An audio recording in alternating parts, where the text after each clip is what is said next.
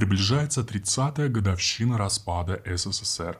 Он, напомним, произошел в конце декабря 1991 года, во многом в результате реформ, получивших название «Перестройка Горбачева».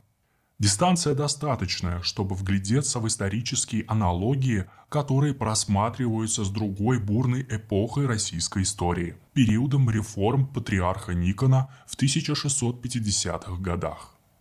И хотя между этими двумя перестройками три века с лишним, в самой структуре событий, в их причинах и следствиях очень много общего. Так много, что напрашивается вопрос, нет ли закономерности в том, от чего, как и с какими последствиями в России происходят реформы, и нет ли шанса эти повторения предвидеть и корректировать. Начать стоит с мироощущения – Человек и времен СССР, и времен Руси эпохи Московского княжества ощущал себя носителем глобальной миссии. Советский Союз стал преемником идей Коминтерна в формате первого в мире общества нового типа под властью рабочих и крестьян, уничтожавшего эксплуатацию и классовую рознь. Запад не смог воплотить пророчество основоположников марксизма, но это смогла сделать Россия – тем самым Советский Союз не только решил проблему модернизации после революции, но и вошел в идейное пространство Запада. В свою очередь, формула игумена Филофея «Москва, Третий Рим, а четвертому не бывать», возникшая за столетия до Никоновских реформ, проводившихся уже при царе Алексее Романове, точно так же стала основой глобальной миссии.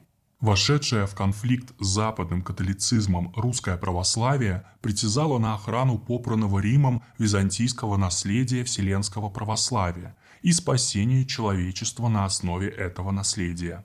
А московские князья, стремившиеся к царскому титулу, объявляли себя преемниками византийских императоров. В обоих случаях мы видим мессианство, суть которого в ассоциации с Западом и защите Запада от него самого – выродившегося и предавшего свои изначальные основы. Однако к тем историческим рубежам, о которых мы говорим, обе идеи выдохлись. Реформы же, как в случае Горбачева, так и в случае Никона, стали попыткой выйти из кризиса мессианской идеи и найти новую основу ассоциации с Западом. Отсюда и тактика, как реформа Горбачева предусматривала стремление в Запад с целью влиться в глобализацию на основе либеральной доктрины, так и реформа Никона преследовала цель глобализации на основе православия, русскую версию которого требовалось привести в соответствие с греческой. Как Горбачев заимствовал с Запада либерализм, так и Никон проводил реформу с привлечением богословов Греции и Киева. Как горбачевские либералы, так и никоновские киевско-греческие богословы встретили сильнейшее сопротивление почвенников, видевших опасность некритического внесения западной учености в русские традиции. Далее, и перестройка Горбачева, и книжная справа Никона начинались с информационной подготовки общества. Перестройка использовала гласность, на основе которой менялись линии в СМИ и курсы школьных программ. Книжная справа подняла школьный вопрос. Как в эпоху гласности в Советском Союзе хлынул поток сам издата, так и начался выпуск диссидентской литературы.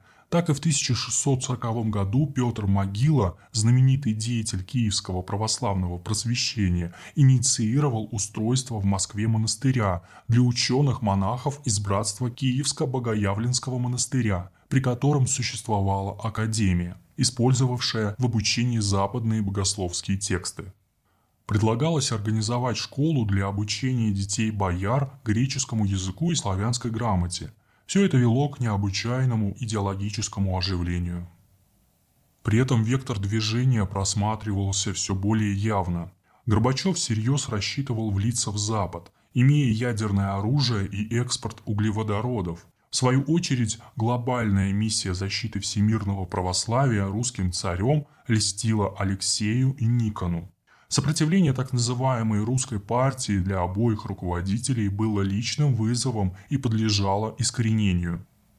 Вот только коренная русская среда была равнодушна к мировым горизонтам. Здесь не хотели пускать своих царей на всемирное поприще. Больше того, Глобальная геополитика ценой отказа от идентичности отторгалась русскими. Именно отсюда вышел старообрядческий раскол. Именно отсюда сегодня вырос государственно-патриотический тренд антилиберализма и антизападничества, получивший официальную упаковку в виде умеренного консерватизма. Уместен вывод. Через Россию проходит конфликт между призывом глобальной миссии и противостоянию ей с позиции почвенного охранительства, которое может быть размытым и уничтоженным в случае смешения с глобальным миром чего бы то ни было – православия, демократии, свободы, равенства и братства, или классовой или прочей солидарности. Любая глобальность мыслится как риск утраты неповторимой идентичности, что требует противостояния. В этом контексте и надо рассматривать как реформы Горбачева, так и реформы Никона. Они замышлялись как конструктивные программы социальных изменений, которые помогут адаптироваться к новым условиям. Однако вызвали раскол общества с катастрофическими последствиями. Проблемы своего времени Горбачев и Никон не решили, но в изобилии создали новые, добавившиеся к старым. Государственность, духовная среда, идентичность народа были повреждены. Выбор исторического пути, ориентиров, авторитетов – вечная тема для русских споров. Этот спор происходит в России и сейчас, но из прошлого важно усвоить – успешными будут лишь те реформы, которые способны опираться на русский код, а не противостоять ему и не пытаться его переделать силой. Это главный урок, который в России должны усвоить все реформаторы –